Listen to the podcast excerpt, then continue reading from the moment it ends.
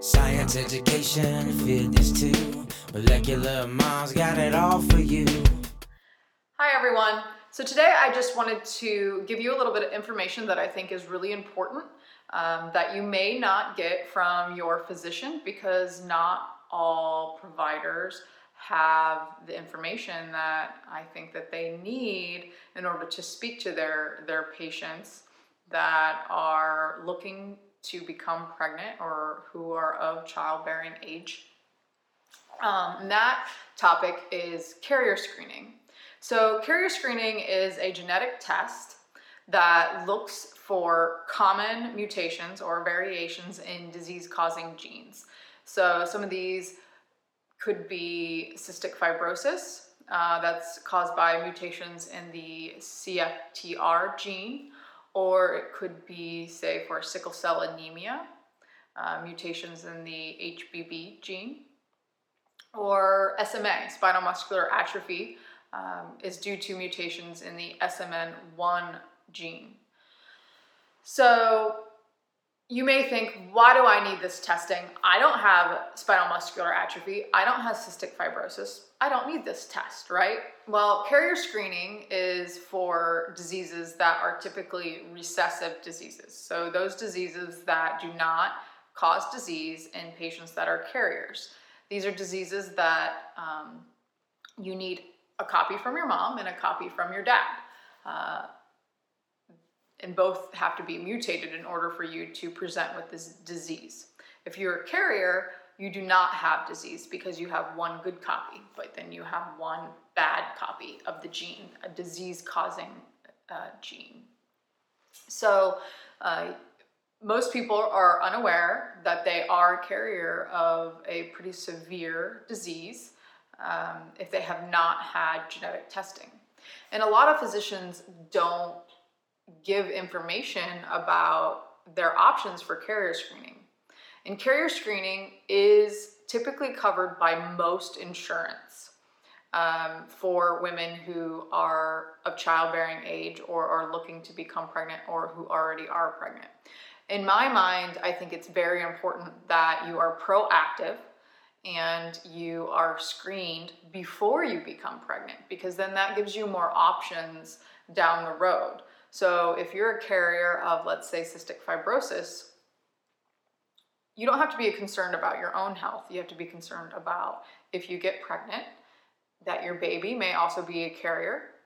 And that's not a problem to the baby, but you may personally prefer not to have a child that's a carrier that can then go on and pass this disease mutation on. However, the biggest concern really is if your spouse is also a carrier. So if you are identified as being a carrier of a particular disease, then your spouse can then be tested. And typically that is covered by insurance as well if your partner wants to have testing done and you are shown to be a carrier. So um, that's where it, it becomes really important. So, say I have a, a mutation in a particular gene that causes a disease.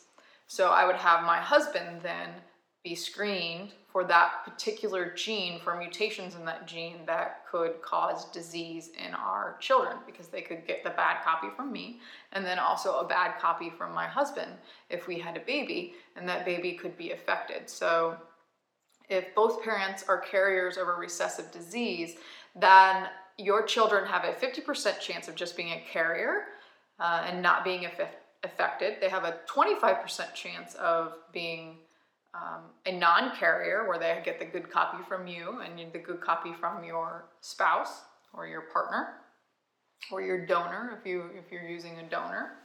Um, but then they have a 25% chance of being affected. So a one in four chance that you can have a child if you're both you and your partner are carriers for disease, and that's that's pretty high. So even if you already have children um, that are unaffected and you've not been screened, I still would recommend that you have carrier screening done. Um, because again, if both you and your partner are carriers of a particular disease, they you have a 75% chance that your children are unaffected. So maybe you already have three kids and none of them are affected with any severe disease. That doesn't mean that both you and your husband may not be a carrier. You both could be, and you've just been lucky that you've not had a child yet that's affected. And if you want to have another child, I would suggest that you do still go through carrier screening because, again, it is covered by insurance and it just gives you a peace of mind. So, what sort of options do you have? Um, it depends on the disease, but if you if you know that you're a carrier, you can decide that you want to have pre-implantation genetic screening, where they will choose embryos that do not have uh, the disease or you could choose to have a donor that is not a carrier, or you could choose to not have children or not have additional children if you know that you're a carrier. And those are all options that, that you have once you're aware of your carrier status. The other um, benefit behind it is that for some diseases, there are treatment options either um, in utero or support for a child before they're born. Um, if you have this, this carrier screening done, you can have your baby screened before they're born um, so that you have extra treatment options to help improve the outcome of your baby if the baby is found to be uh, affected with the disease. So I just I like to point this out, this carrier screening, because a lot of um, even OBGYNs uh, don't provide this information to their patients. It's not readily available.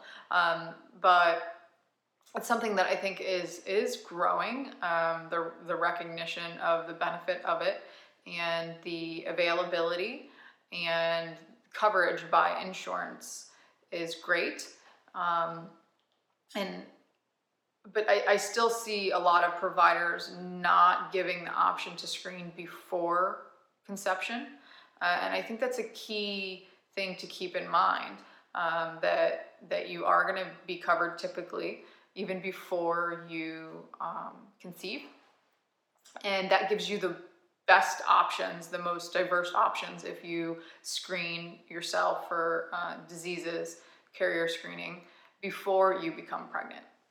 Um, and and I really wish that providers would start to push that or at least present that option to their patients of childbearing age that that's an option open to them. Um, so I hope that you learned a little bit something of something today about carrier screening and that if you are looking to become pregnant um, or you're of childbearing age, that you talk to your provider about your carrier screening options.